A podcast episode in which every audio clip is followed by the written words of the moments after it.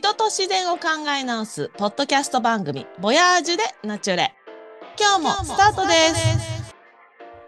はいじゃあそのまま続けていきますけど。はい。ではい。はい。で主にあの政府と協力しながらその行う調査捕鯨っていうのが日本鯨類研究所が行っているんですけれども、まあ、捕獲しているあのこの調査に対して浜に打ち上がったクジラを調査している民間の研究機関っていうのもあって、まあ、ストランディングネットワーク北海道ってねあの北海道ってめちゃくちゃ浜に打ち上がるらしいんですよあのクジラが、まあ、イルカも含めねおで北だかえーまあら、あそうですね。あとはよ4方向海だしあのうん。結構クジラが通り過ぎるその海流が通る場所らしいんですよね。でこのストランディングネットワーク北海道の団体の副理事の研究者でもある松田澄香さん多分澄香って読み方合ってると思うんですけどこの漂着した個体を解剖して、まあ、胃の内容物を調べるっていうことを主にやってるんですよね。でこれ NPO なんであの結構その資金調達とか大変だと思うんですけど、まあ、これまであの300以上ね調べてきた調査の中でこれ結構ね比較的新しい団体で結成されたのこれいつだったっけな？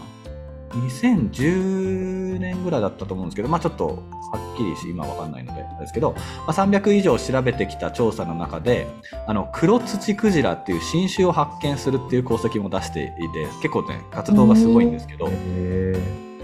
でこの人の本は結構面白いです「クジラのお腹に入ったら」っていうタイトルの彼女が書いた本があるんですけど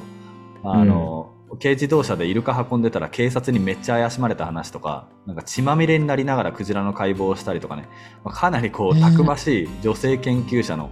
まああの赤裸々にこう語られているっていうね、えー小説。まあ小説でやってるんだ。ドキュメンタリー。そう自分で本人でもやってると。この人が、うん。あの理事の人と主導で立ち上げた団体なんですよね、ー、えまあクジラに興味ある方は結構この本はおすすめですねはい。じゃあ、えーちょっと次に、えー、ヨドちゃん分析をしてみたいと思います。ここ僕はなるべくあの説得力を持って、えー研究者ばりに話をしますが、え2人が、えー思いっきり突っ込んでもらって構いませんのでそこはおおかしいやろっていうツッコミをねなんか入れてもらって大丈夫なんですけど。まああのねあのヨドちゃんが迷い込んでしまったっていうことでネット記事で見るとあの3つ挙げられてて、遊んでいて迷子になったっていう。あうんうんなんかうんうん。そう。で敵から逃げているうちに迷子になった。敵っていうのはシャチですね、あうんのシャチあのマッコウクジラって群れ作って移動してるんでそれを襲う時って引き剥がそうとするんですよね。で子供だけ引き離して襲うっていうパターンなんで、まあ、こういう状態になってしまったっていうのと、まあ、もう一つは寄生虫や病原菌の影響で方向感覚を失ったと、まあ、基本この3つが書いてあってうんうん意外とそうなると調べようがないよなと思ったんですよね。なので、ちょっと僕なりに4つね簡単に挙げると1つはねディスパーザルの可能性ディスパーザルの失敗っていうのがあってこれマッコウクジラの特性で4歳から21歳のマッコウクジラって、まあ、狼と同じなんですけどこう1匹狼になってね新しい自分の群れを作る旅に出かけるっていうのがあるんですよ。拡散っていう意味のディスパーザル行動なんですけど、ー、でしかもヨドちゃんってオスで1頭だったのでまず1つはこれが考えられたんですよね。うん。うんうんでえーあとはね2つ目はねその時の海水温度。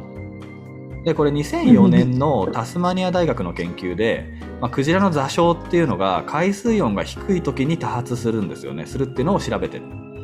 でこれをちょっと調べてみるためにあの千葉県沖のねあの気温変化を見たところ1月5日めっちゃけめっちゃではないけど結構強めの低気圧が発生してて結構冷え込んでるんですよ。まあ、1月5日がねどんぐらいだったかって2人覚えてないとは思うんですけど一つはこの海水温度が下がったためっていうのがあるんじゃないかっていうのが一つですね。で3つ目が海中ソナーを使った、まあ、軍事演習これね実はめちゃくちゃ問題になってることなんですけどあの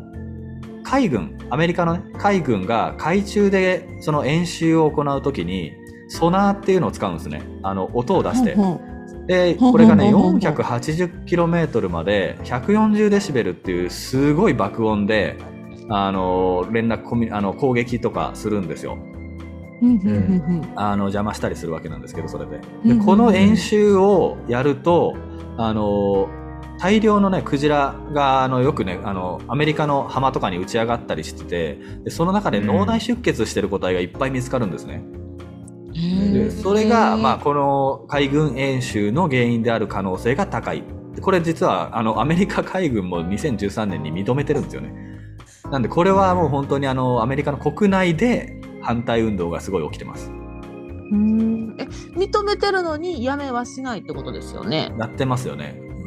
えで多分クジラ以外にも他の魚にも影響があるってことですよね。特にあのそうあの耳あの聴覚を持っていてしかもエコーロケーションとかを特に使うようなあのクジラの仲間なんかは余計それが影響して方向感覚見失うんですねうんえ、どの辺でやってる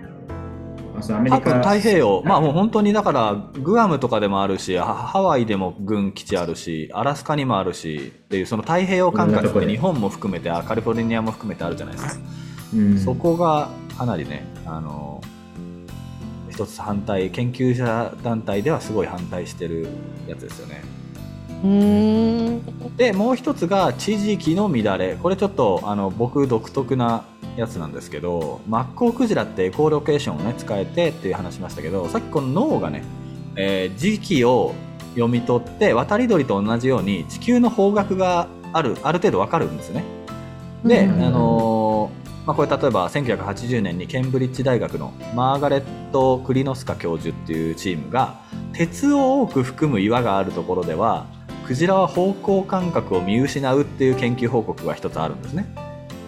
で、あのー見てみると日本の伊豆小笠原の付近の海ってあの海底熱水鉱床って言って、あの玄武岩っていう種類のマグマが多い場所なんですよ。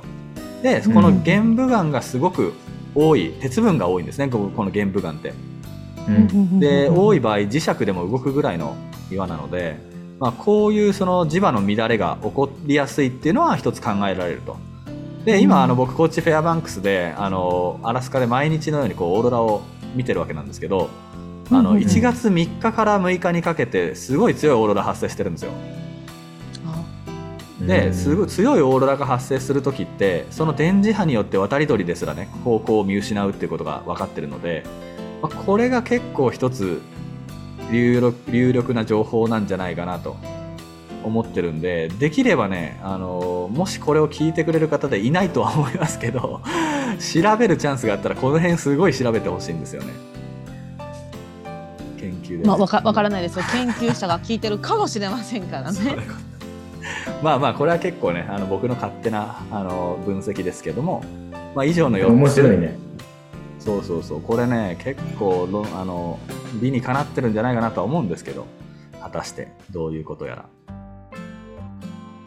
はい。えー、と3つ目、えー最初にポイント最初にお話ししたポイント3つ目は反捕鯨という正義と捕鯨という正義に、まあ、実際中道はあるのか。中道って言うと緑ウェイですね。要は妥協点ですよね。であのこれまで話した内容調査捕鯨で、まあ、クジラがどんな動物か分かったとでどういう動きをしてるかもある程度分かったし数が変化している様子なんかも毎年調べることでだいぶ分かってきたと。でこれであのまああの捕鯨のやり方ね、えーそれからクジラの食べ方使い方なんかまだ課題は残ってるもののまあだいぶ改善されて、えー捕鯨のやり方なんか変わってきているっていうことが実はあるんですけどそこで日本が IWC を脱退して商業捕鯨を再開しましたということで、まあ、それで踏み切ったんですけどあのまだまだ日本は反捕鯨国から圧力がかけられているのは事実で、まあ、これをね日本の人たちが自分たちの活動で、まあ、世界に納得していく必要があるっていうことになります。これをもし広める場合はですよ、ね、広めたいと思う人はですよ。クジラの食文化をね。で先先にも言ったようにあの、えー捕鯨の再開に、ね、至るまでのクジラの批判っていうのは、まあ、あのここでは話は、えーくくあごめんなさい。クジラの裁判についてはねここでは話をしないっていうことなんですけど、まあ、例えばねあの一つだけちょっと挙げとくと結局宮城県の石巻港っていうところで鮎川漁港ってあるんですけどここもねあの日本ですごく有名なクジラ漁をやる捕鯨基地がある町なんですけどここのね市議会議員の人があの沿岸捕鯨の敵はあの国際捕鯨委員会ではなくて日本の政府だと思えてならないっていうコメントをしてるんですよ。結構だからこれの一言で十分だとは思うんですが後でも言いますけどオーストラリアにしてもアメリカにしてもアメリカのさっきの海軍の話ですよね。国の中で実はまとまってないっていう現状が見えてくるんですね。うん。これ結構だからもう話しているとしょうがないので、まあ、どういう構造で今回解決していけるのかなっていうのを探れば探っていきたいなとは思うんですが、まあ、このポッドキャストでは、要はあの地球環境とかね倫理的な問題の方、まあ、要は本質的な方にフォーカスしたいと思ってるんで、まああのここの話はね、えー控えるっていう話なんですが、まあ、翻って重要なことはですねあの捕鯨賛成の立場じゃだけじゃなくて、えー反対の立場に立っても見てみることが重要なんじゃないかなっていうのが一つあるかなと思います。うん。なのでうんちょっとここでですねあの、まあ、ほ反捕鯨国の代表ともいえるオーストラリアの立場に立ってちょっと考えてみましょうと。なので僕ら今から3人オーストラリア人ということでちょっとオーストラリアに住んでる気持ちにちょっとなってもらって。うん。グッダイあ？グッダイって言うんですよ。How are you が。そうなんですよ。じゃあはいオーストラリアコメントありがととうございます。ありがとうございます。はい。で、えーっと、そう。で、えーオーストラリアの人たち、我々オーストラリア人、実に94%の国民が反捕鯨の立場を取ってます。で、ここではちょっと反対の理由3つだけ言わせてもらいましょう。3つだけね、言わせてもらいましょう。で、えー南極海はパブリックコモンズであるとはいえ、まあ、古くから我々の庭ですよと。でそこで日本が入ってきて調査捕鯨といって私たちのクジラを取るのは納得いきません。このクジラたちは私たちの海を回遊するクジラたちですと。で2つ目の主張は私たちの国は、まあ、グレートバリアリーフを、ね、代表とする海の観光収入が莫大なんですね。なので、えークジライルカというのはとても大切な生き物ですと。で、え3つ目が世界的に著名なあの動物の解放っていう本これねあの多分このジャンルで、えー勉強したことのある人だったら全員知ってるっていう本なんですけど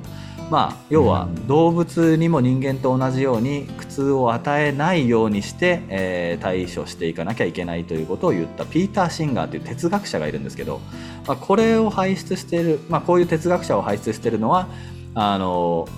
まあ、オーストラリア我々オーストラリアですと。で、まあ、動物の倫理が、あー結構学問分野としては発達していて、まあ、我々は意識高い系ですよというところが一つと。でまあ一つこれ言いたくないけども一つ隠していることがあって、えーまあ、日本の人たちにクジラじゃなくてオージービーフ食べてほしいんだよねっていうのが本音でもあるということですね。めちゃくちゃ輸出して、えー日本の人に買ってもらってるという現状があるんですね。うんということなんですね。どうですか？まあどうですか？って言われてもあれですけど。まあでもちょっとねそのあのー南極のこととかはやっぱりそのね土地というかまあね日本もいろんな土地の問題とかもあるんでまあ気持ちはわかるっていう感じですかそうですね。まあ海の観光収入とかもねなくなったら困るっていうのもですね。わかりますけどね。じゃあちょっとアメリカは飛ばしてですねさっきその海軍の話をしたので飛ばしてまあ同じように矛盾を抱えてる国ではあるわけですね。じゃあちょっと日本の立場に立って、えー少し言うと、まあ、一つ目は前回でも話したように昔から食料資源としてクジラを取っていますと。でアラスカだけに取らせるわけにはいかないよアメリカ産と。で、あのこの食文化っていうのは日本の全体とまでは言いませんけども、まあ、広い範囲で食文化であったのは否定しようがないところですと。まあ、これは結構ね説得力は確かにあるなとは思うんですがそしてうんあの南極海っていうことに対しては南極条約っていうのがあって、まあ、誰のものでもないよと一応ある程度の区切りはあるあるのでみんなで利用するパブリックコモンズですよということで、うんオーストラリアの人が排他的経済水域を広げようとしてるのは分かりますけどもそうではないですよっていうことで南極条約を出してるとで、えーまあ、クジラがあとはあまりにも魚をちょっと食べ過ぎるんで、さっきの話じゃないですけど、増えると我々の一番の伝統である寿司が握れなくなっちゃうんですよと。ある程度数ちょっと抑えたいんですけど、っていうのが一つですね。まあちょっとうんいろいろあった中でまとめると、反捕鯨国と、まあ、捕鯨産生国で、まあ、こういう感じになるっていう図式ですね。はい。面白いね。オージービーフと寿司。そっちに？いや、え大事だと思うよ。これ実際でもその漁獲量っていうのはさ、まあ、減ってる、いってるわけでしょ、年々。で、それの、まあ、大きな理由の一つである、そうはあるんでしょ？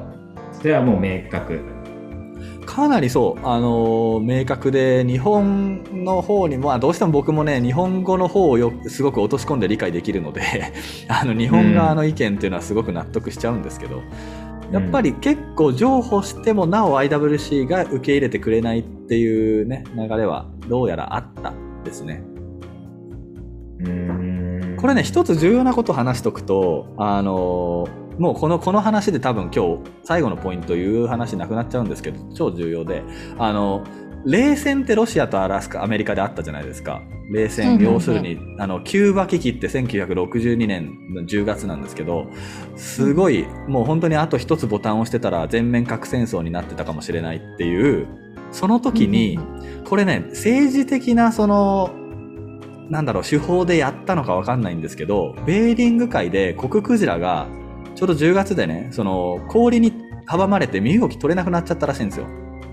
またそんな時にってことで。で、アメリカの海軍とかももうめっちゃ警戒して飛び回ってるし、空とか。で、あの、アメリカ海軍の船が、そのクジラ助けるためにこう、砕氷船使って、あの、入ってって、で、そのクジラを助けようとしてたら、後ろからも凍ってきちゃって、またそっちも閉じ込められちゃったんですよね。で、うんそれをロシアが助けたんですよ、ロシア海軍が。おそう。それで、あの、クジラっていうのがね、平和の象徴になってるんですよね。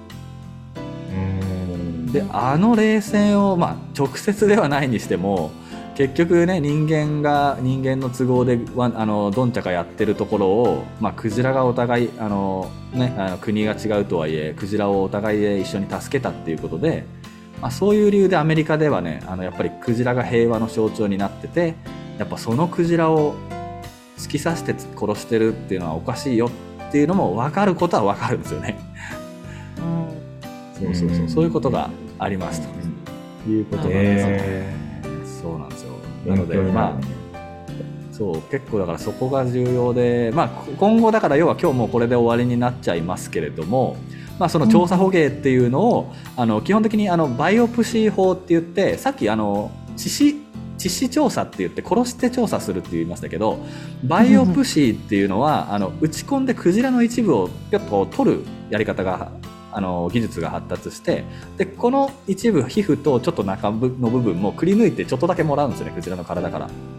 でそうするとその生きてるままでそのままあの非致死調査っていう言い方で殺さずに DNA とあと要はあの炭素同位体分析っていうことをすると何を食べてたかっていうのはある程度は胃袋開けるよりは分かんないですけどある程度は追跡できるんですよね。うんだから調査捕鯨っていうことは調査捕鯨でそういう形でやってであの多分捕鯨商業捕鯨をそういう形で訴えていくのがいいんじゃないかなというのは僕の意見ですけどね。はいいやチごめんなさいあのつけたりはしないの？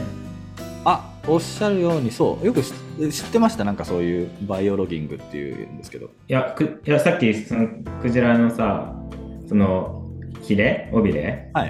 っていうの言ってたけど他の動物だとあるじゃない？よく。あそうですそうです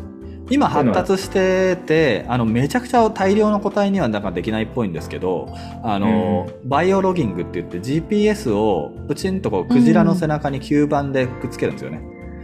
であの、まあ、結構強力で取れないようになってるらしいんですけどそこでクジラが実際にどういうふうに海を移動してるかっていうのはより正確に分かるようになってるっていうのはありますよね。うーん。まあ、そういう、うん、そういう調査の仕方もやっぱり重要ですよね。でまだまだ本当にクジラについてわからないことが多いのでそれをやっぱりどんどんどんどん解明していくっていうのが一方ではとても重要だなと思いますね。それお金もかかると。お金は超かかるんでこれをだからやっぱり食べて貢献してクジラ研究費用に貢献すると思ってちょっとあほら1週間に 100g ちょっと宣言をしていただいて募金っていう形もありますけどね。募金？あその調査でね対して 食べずにお金だけお渡ししてよろしくお願いしますっていう。個人的にはものすごい避けたいっていう感じだよね。まあまあでもう。そう。結局ねだからその資金的に続かない限り多分やばいので本当にねこれは。商業送迎再開して3年目ですけど結構ねきついっぽいので、はい、でも前にあこちゃんが言ったあの文化を殺していきますからねっていうのはすごい本当にね的を得てることであれはちょっと言っとかないといけないところが一つあるんですよね。なのでそこに言及してちょっと追加しておきますけど。いやまあねそんなね。平和の象徴のクジラを殺すっていうけどじゃあこっちからしたらサンタさんその子供たちのために荷物を運んでくれるトナカイをシチューにして食べるのはどうかっていうそういう話もありますよね子供からしたらね。確かにということでテーマ「クジラと人」第7回目の今日は日本の捕鯨再開とクジラ調査のハウツーについてでした次回はテーマ「クジラと人」の総集編ということでクジラ保護について話をしていきましょう本日はありがとうございましたありがとうございました。した。